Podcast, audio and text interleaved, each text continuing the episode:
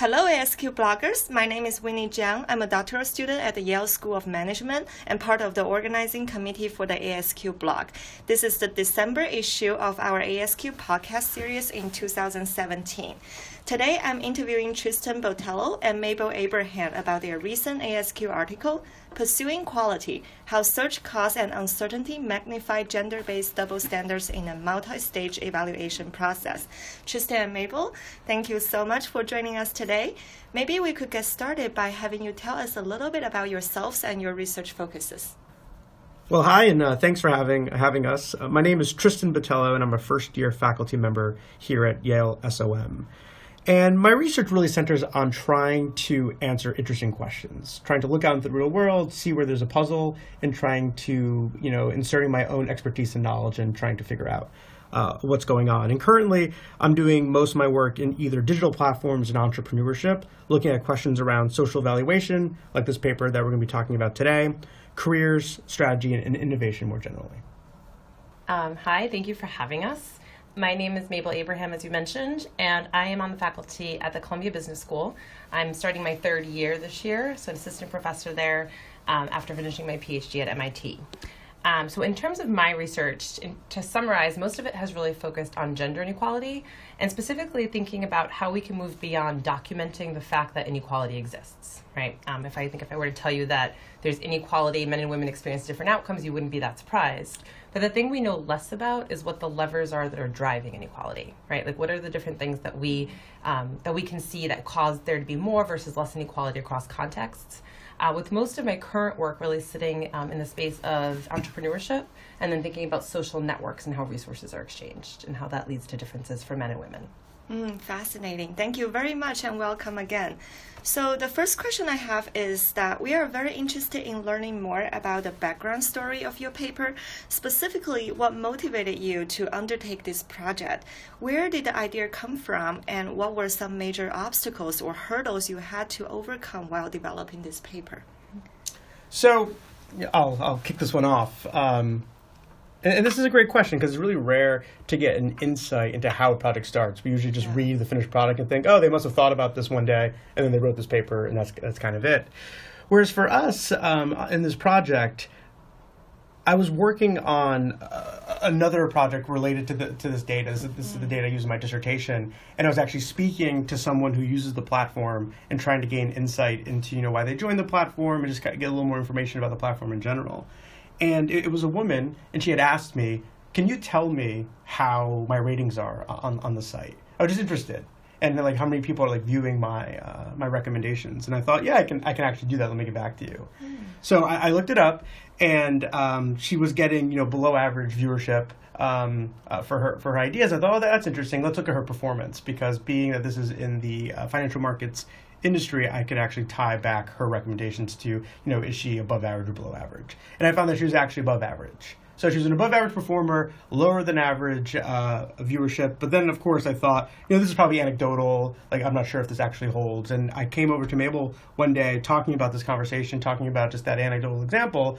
And of course, Mabel was working on gender, and uh, she said, "Oh, this is this is really really interesting. We should we should talk more about it." So we both um, wrote this paper while we were PhD students at Sloan, and we had this working group and we presented just the initial version of this uh, idea to people, and people were just really interested in thinking about uh, this, the evaluation process and, and, the gender effect, given that we were able to control for so many cool, uh, cool variables.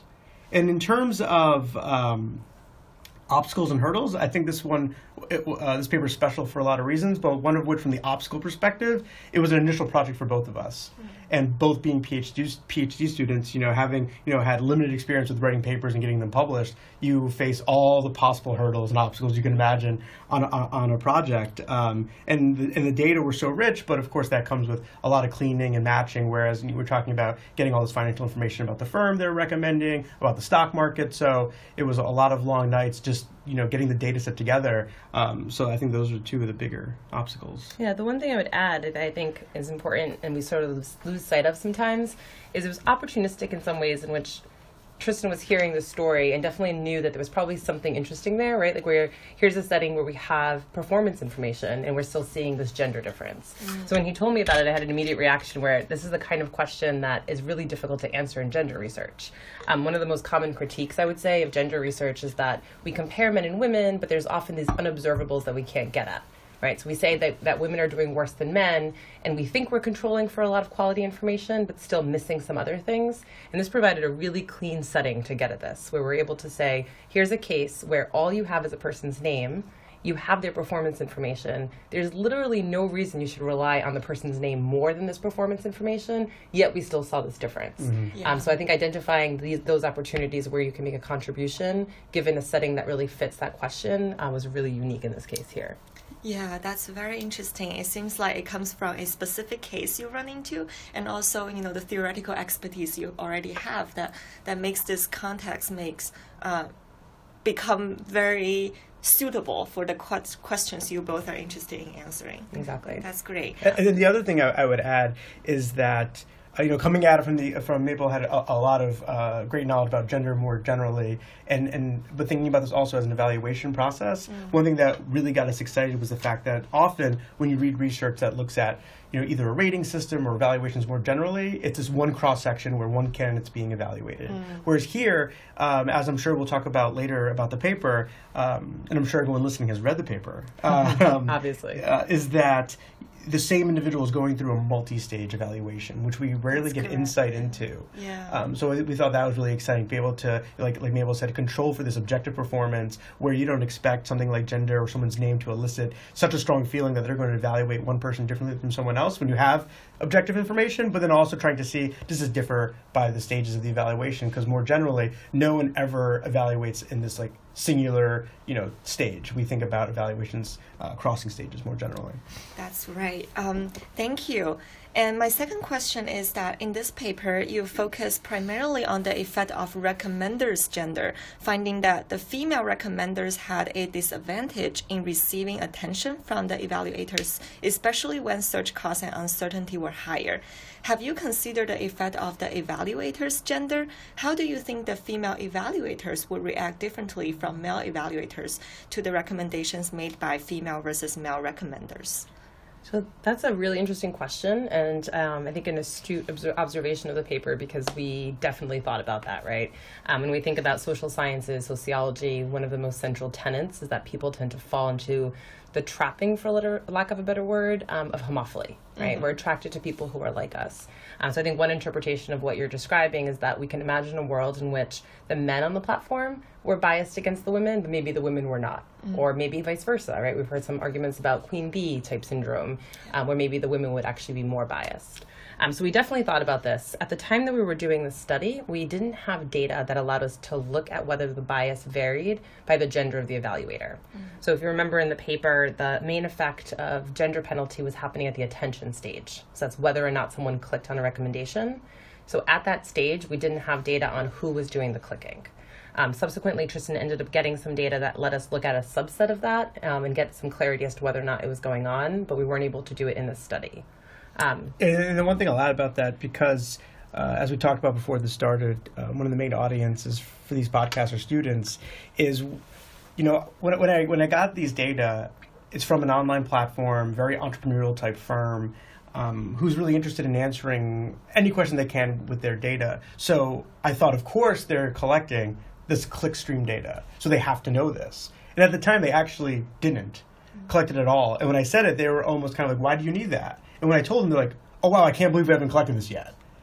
So I pushed them and pushed them and pushed them, but it took a long time. Where this study was uh, was completed before I actually got that data, so that's why it's it's only the small subset for you know the very end um, of the time frame. But you know that's one thing that I would you know if we're going to be giving some uh, some armchair advice to, to, to students, especially, is that when you're talking to these firms and you think that there's the data that's very valuable, it just be persistent because just because they're not collecting it doesn't shed some kind of doubt on the need for it to be collected. I just find that a lot of firms are either collecting the bare minimum because they think you know it's hard to collect a lot of data, or they're collecting almost too much and they don't know where it is. So you really have to push uh, deeply. But you know to to get back on track.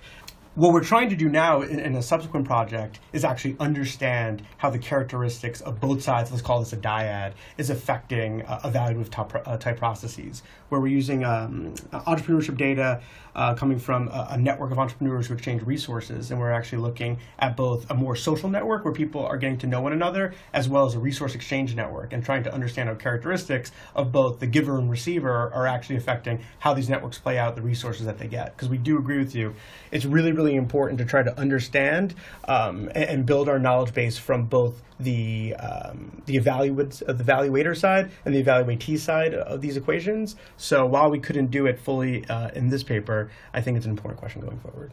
Great, thank you very much. Um, so you suggested in the paper that the more experienced evaluators in the study setting are likely to rely less on gender in their evaluation process. However, given that investment management is a highly male dominated field. Individuals might become socially molded and develop stronger gender bias as their experience in this industry increases. Have you considered looking at the behaviors of evaluators with different levels of experience? How do you think their experience will influence this process?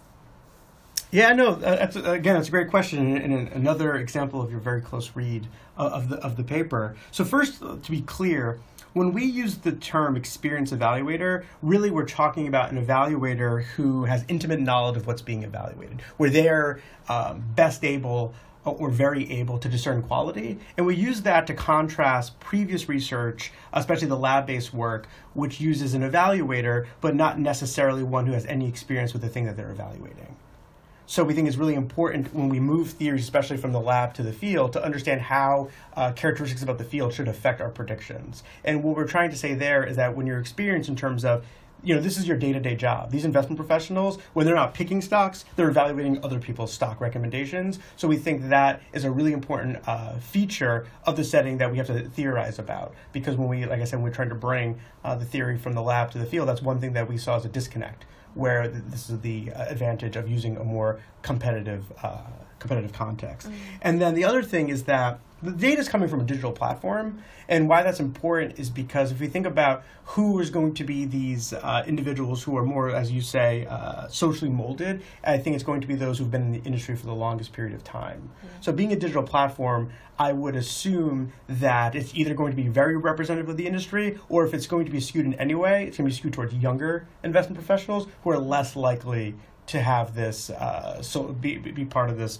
like social mold. So it's not going to be your 25 year veterans that they're not going to be oversampled. If anything, they'll be undersampled. Mm. So I still think we'd find a very similar effect. Mm. At the time, uh, the platform was not uh, collecting experience in terms of how many years you've been in the plat- uh, in the industry. So we weren't, we weren't able to you know discern these differences. But I do think that, and it's a question I think we've gotten from students and, and from others. Actually, Mabel, I'll let her uh, tell this part. I think you're telling me the other day about um, you know, a student saying about like, uh, you know, my generation of an, an evaluator versus you tell Yeah, yeah. So I was talking to one of my MBA students um, who's going to be doing an independent study with me, and he was really interested in this paper and the idea that we are seeing bias in evaluations among these people who we've called, I think, what Tristan was basically summarizing as experts, mm-hmm. right? They're expert evaluators mm-hmm. in this way. Um, and he was like, "Well, do you think this still matters among like our generation, the people who are in like their late twenties to mid to late 30s?" Um, and I do think there's something there, right? I absolutely think that if we were looking at a pool of people who are mostly of an older generation. I won't put an age number on there, but like of an older generation where they really were subjected to bias being the norm, mm. we would expect it to be even stronger. So I think if I had to sort of go out on a limb a little bit, right. I think we'd see a stronger effect there. Um, we don't have that information here, as Tristan mentioned, but I just want to say one other thing about who these people are and what our predictions were going in. Um, so if we think about these individuals as being experts, where they're like Tristan mentioned, they're basically doing this for a living, day in and day out, evaluating these perform the performances of these stock recommendations.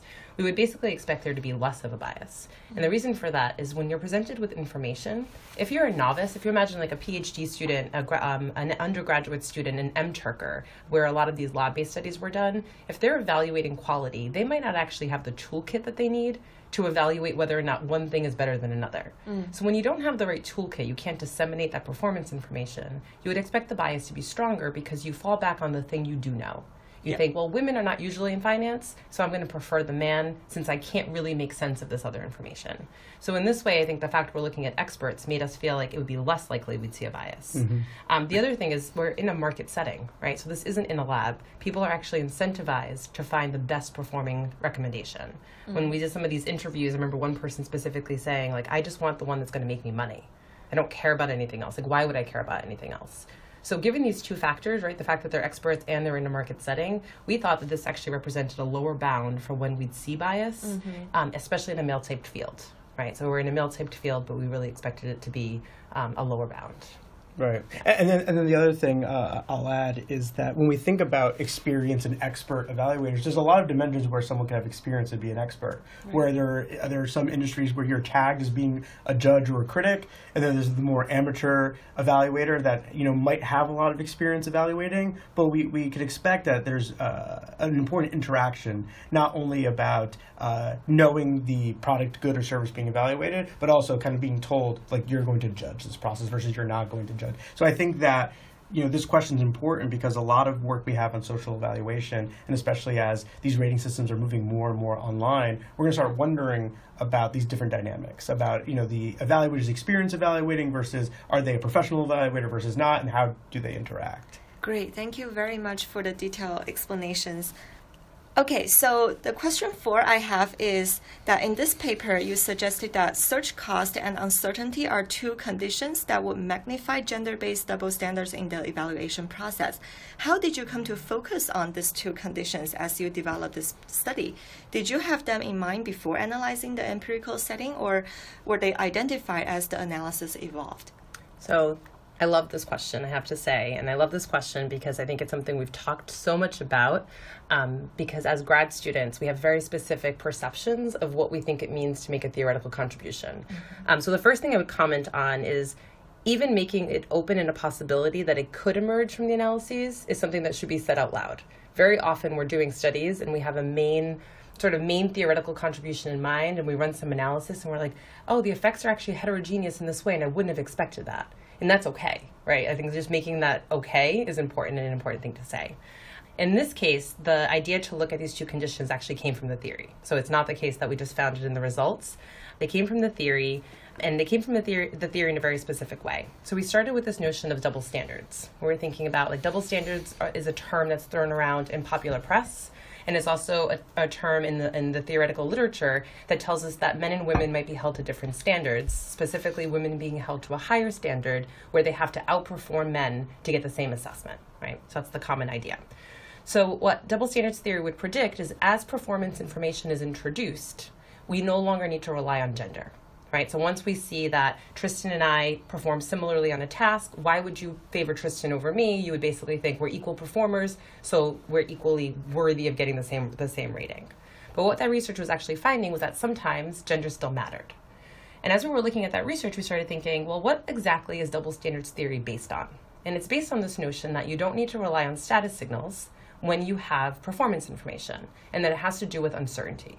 Once you have this performance information, you have less uncertainty. Therefore, you don't need to fall back on signals such as gender to make sense of whether or not a person will be a strong or a better performer than someone else. So Yes, and then you know what, I would add to that is when, when we think about you know all the theories we have out there about these processes, that's very similar to what status theory more generally would tell us, where what this performance information is doing is uh, is, is reducing uncertainty, and where we really want um, status to matter is when you don't understand quality.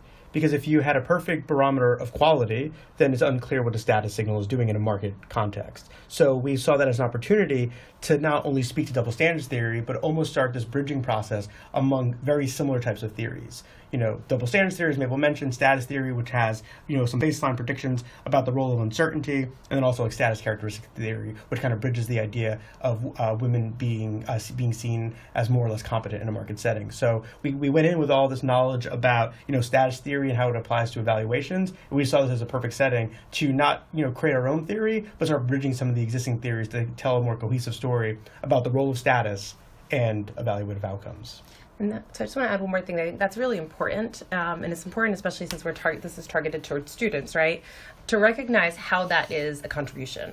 I think going back to the first part where not all theoretical contributions are these grandiose, grand theories that we sort of think up and come up with, but also that not all theor- theoretical contributions really stem from developing new theory. Um, I think I remember, at least as a PhD student, often thinking that the only way you could make a theoretical contribution is if you propose a new theory. The reality is there are thousands of theories already. So finding opportunities to bridge, like Tristan just described, is really important and in some ways is more valuable. It's organizing the literature and it's helping us think about how does what we know over here actually speak to a point um, on something we're working on. Um, so to just take the uh, take it a step farther in terms of the conditions, when we recognize this this link between double standards theory and this role of uncertainty, we started thinking what other factors could drive there being more versus less uncertainty. So the most related one had to do with the amount of information that was being presented. Right, so we started thinking: Is having performance information a binary variable? Is it really the case that either you don't have it or you do? Or is it the case that you could have varying amounts of, um, of actual quality or performance information? And that led us to look at the different stages of the evaluation, right? So the, in the first stage, you see a performance metric. This recommendation has performed X to date. But then once you go to the next stage, you click on the recommendation, you had a lot of information. You had the full model that was supporting that recommendation, all the context and detail that was written up. And we thought that's actually even more information. And unsurprisingly, we ended up finding that there is no gender difference at that stage where there's a lot of information. Um, the other factors, that would basically be the uncertainty piece. Um, the other factor that's related to uncertainty is search costs there's more uncertainty. It's more challenging in some ways to make sense of information when you have a hundred candidates to look through. It's not so difficult if you have two. You can actually look at them really closely. Um, so thinking about that sort of tenet in the literature about uncertainty led us to think of the two conditions we thought were most prominent and to make predictions based on that. And then what I'd add to that is, you know, while, as Mabel said, these predictions didn't come from the data, what they did come from, though, is our own experience before entering academia. You know, I, I'd worked in finance, um, and there's one position where we hired, I think we got something like 700 applications for, for one slot. And then we start thinking about what do you do in cases like that? Did I sit there and spend 20 minutes per application and basically my whole like six months? No. You start using certain uh, signals to start, start winnowing down. So maybe it's where someone went to school, maybe it's where they had their internship. And these are, you know, as we know from status literature, related to quality. But then you start wondering, are we even subconsciously using other things such as gender? Because we do have, um, unfortunately, these societal norms of thinking that, you know, women don't work in finance. In my office that I was talking about, we had uh, three women, two of which were um, administrative assistants. Everyone else was a man besides this one associate. So I think we start using these things if we know it or not, and getting a chance to actually take some of the things we saw uh, in the hiring process, even these multi-stage evaluation process, and bringing it to where we had really good data and being able to control for performance, and then bridges there we thought was going to be a really nice uh, contribution. Great, that's very helpful. Thank you very much. So the next question is that we really like the various strategies you took to conduct the robustness checks and rule out the alternative explanations. What advice would you give to students who are struggling to come up with techniques to address alternative explanations? I think we all fall into what I would call almost a trap, where robustness checks are simultaneously extremely important and way too overemphasized where I almost uh, kind of like chuckle to myself sometimes when you're at a talk, you read a paper, and it's robustness check 17. Mm-hmm. And then you almost don't even see the connection between what they're ruling out and what they're actually trying to propose in, the, in their main theory. And the one piece of advice that I, I, I got the whole time I, I, was doing my PhD was pa- papers are remembered for one thing. Yeah. So when you start, you know, ruling out an alternative explanation to hypothesis like, uh, you know, 7D, you, I think you're losing track of what these are all about. But like I said, they're, they're really, really important because the data generated by individuals and firms are messy. And that's what makes them so intriguing, is that we're trying to answer important questions for it could be an individual, it could be for uh, an organization, it could be for society. And if you're getting data from these sources, they're not going to come in a very clean CSV file that you can just like pop into R or Stata and run some regressions. Oh, mine usually do. Oh, see, that's why I uh, picked Mabel as a co-author. but I think what actually uh, what actually happens is that the robustness check process, like the life of the paper, goes through various ups and downs and various stages. So I think that when you think of a question, you know, how does you know uh, X affect Y or or, uh, or something of that nature, you automatically start thinking of like simple alternatives, and I think those are really important to rule out. But if I, you know, when I'm working on a paper, I kind of stop there, and then I start talking to people.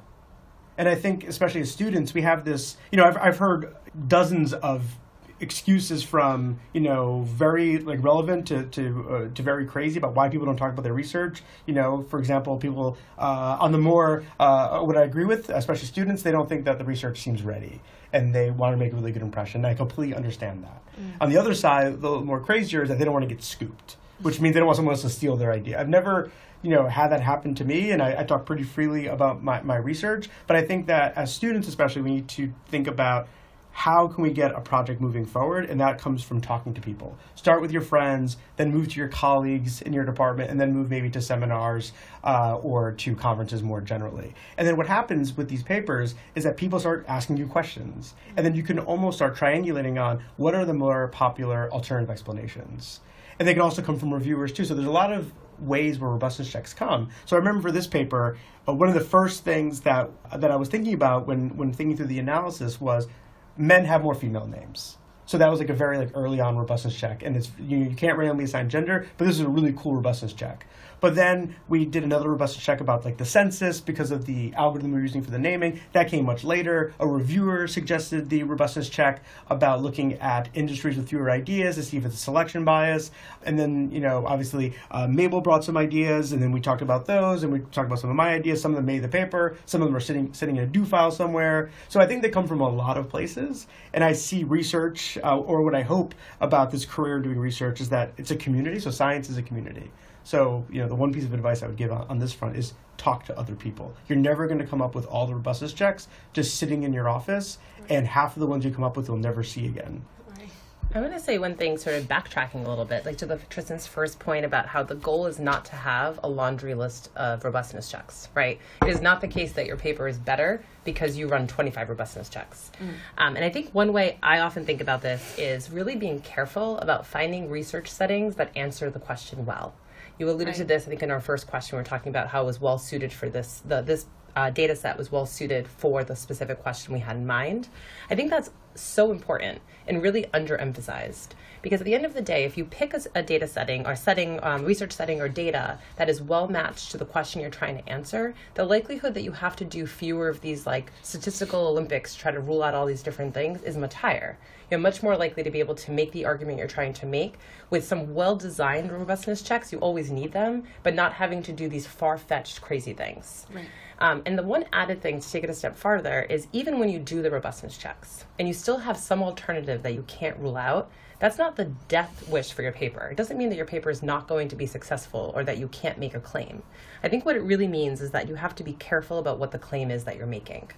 You want to be able to take that alternative that you just can't rule out and include it in your explanation it doesn't become a detriment. It becomes that you can't maybe claim the very specific thing you wanted to claim, but you can claim something a bit broader that allows for your explanation that maybe you set out to find or you thought was going to be there, and this alternative that could very well be going on, but you can't rule out. So I think it becomes really important to not overclaim. And if you're careful about the claims that you're making, it becomes less of a detriment when you can't perfectly rule out every single thing you're trying to rule out. Yeah, and then all, all I would add to that is I'm often wary of papers that, um, at least in, in, their writing or in the presentation, um, it's made to seem that this is you know the end all be all. Mm-hmm. that we now understand this question and i've thought of every alternative. My data are perfect.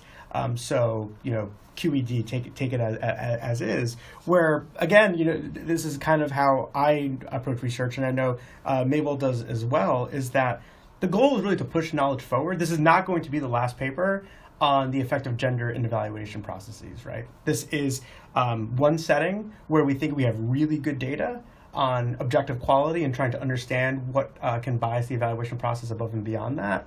But at the end of the day, we're really trying to triangulate. So we hope that this is one paper in what um, is going to be, you know, several or dozen subsequent papers that are really just trying to isolate when there's effect, how there's an effect, where, you know, you know, where, where does where does it come out uh, in the data in, in, organizations and markets more generally. So um, while we're very proud of the paper, we know that there are limitations, but we're proud of those limitations too because it means we're not done yet, and we're, we're and we're still trying to figure out, when we can you know redress gender inequality in this paper, but it could be racial inequality in another paper, or it could be something completely different depending on what your research question is. But I think it's very important not to think, oh, I've written the paper, I have all these robustness checks, oh, there's nothing else to, to be done here. Uh, I think that's the wrong way to approach a question. It's just being honest, right? It's sort of moving past the mindset of perfection and just being honest about what you can do, being transparent about what you can do, and allowing yourself room for there being space for other work to contribute as well. I think that's just really what it comes down to. That's great. Thank you very much. The last question I have is about your teamwork and collaboration on the paper. How did your partnership for this paper develop, and how did you work as a team throughout the process of developing it? As doctoral students, much of our research is either independent or conducted with our advisors. Is there any particular advice you would give to students on partnering with colleagues who are at similar points in their careers? Yeah, of course. Uh, collaboration in this field is very, very, very important. And um, I think the the key reason is that it's a roller coaster process where you have an idea on a random Monday night, but then you don't see the paper in print for two or three years. And there's a lot of things that happen in between those moments. So having someone or, or, or more than one person there with you just makes the process better. More fun, Yeah, more else. fun. Yeah. And I think if you look at uh, people in the field, uh, and you look at their CVs, very, very few write more than a handful of solo author work in their long career. And I think it's because, again, you know, this view as science as being more of a community, it's very hard to, I think, write a very well-rounded paper without getting the opinions of others and having the, uh, an opinion of other being part of the project, you know, helps that along. And as far as um, kind of this, this partnership, I think one thing that made it work well is that we have very similar work styles where we like being part of every stage of the process. I know some people like to divide and conquer where I do this, you do that, and we kind of mm-hmm. put it together.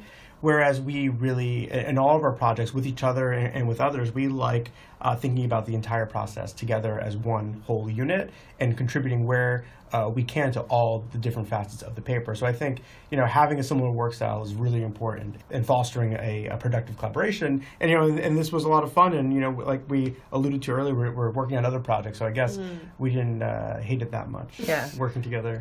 and you might be more or less surprised um, knowing that we're siblings. Uh, so Tristan is my brother, and the fact that we have this much fun for me isn't surprising because we've always gotten along really well and had fun doing a lot of different things together.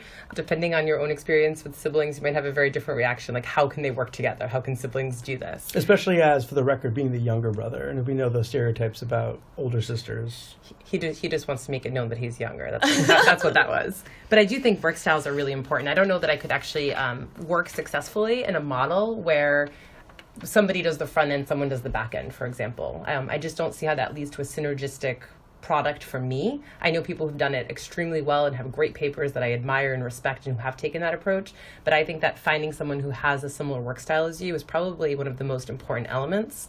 Um, the other two things I would add have to do with respect and liking right?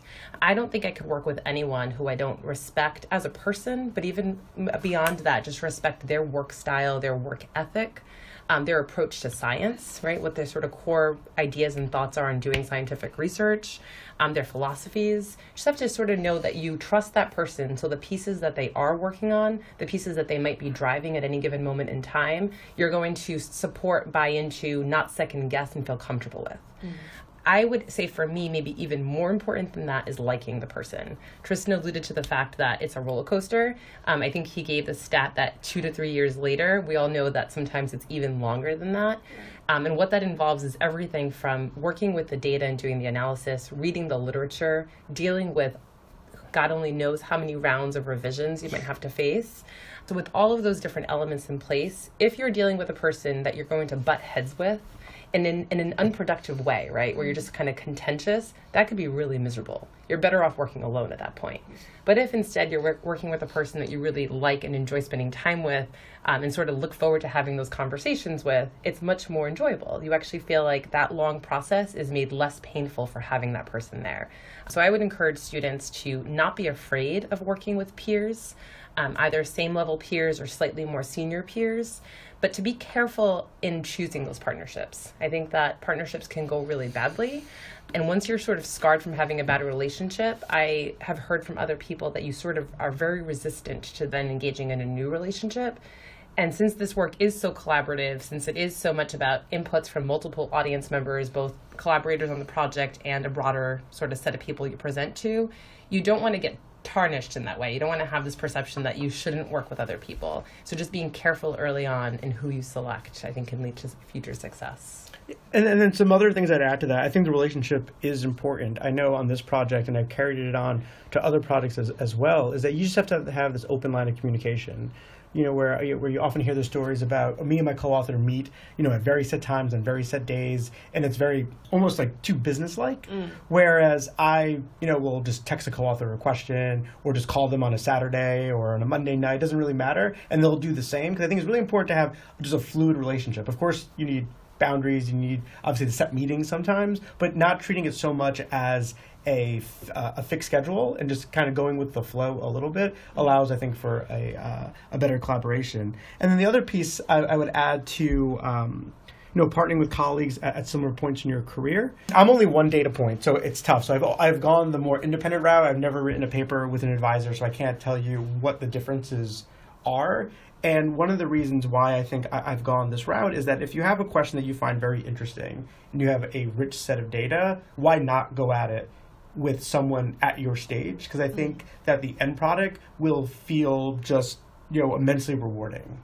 Uh, not that working with your advisor isn't that, but I think there's something special about doing every part of the project by yourself or with someone at your stage where you're learning together. Whereas we all know, or I can imagine how the advisor relationship goes, that when you hit a roadblock, they're going to help you through that roadblock, which is it, it's needed in any project. You should always be able to go to an advisor uh, or, or a mentor. But going through the research uh, project with the only other person having a, a, very vested interest is someone at your same stage, I think it's just a, a rewarding uh, yet tumultuous uh, a, process. Obviously, a lot of variance in emotions. Can I, um, can I one thing to that? That sure. I'm thinking about what you just said. Um, I think it's also important because there's some sort of impression management that happens when you're working with an advisor, right? I think to the point Tristan was making earlier was sometimes close to the vest about certain things we're certainly close to the vest about our weaknesses, our challenges. We don't want to always share that right away. And I think you're much quicker to share with a peer, mm. especially maybe your brother. But if I get stuck somewhere, I have no issue just saying, I can't figure out why this model isn't converging. Like, take a look at my code.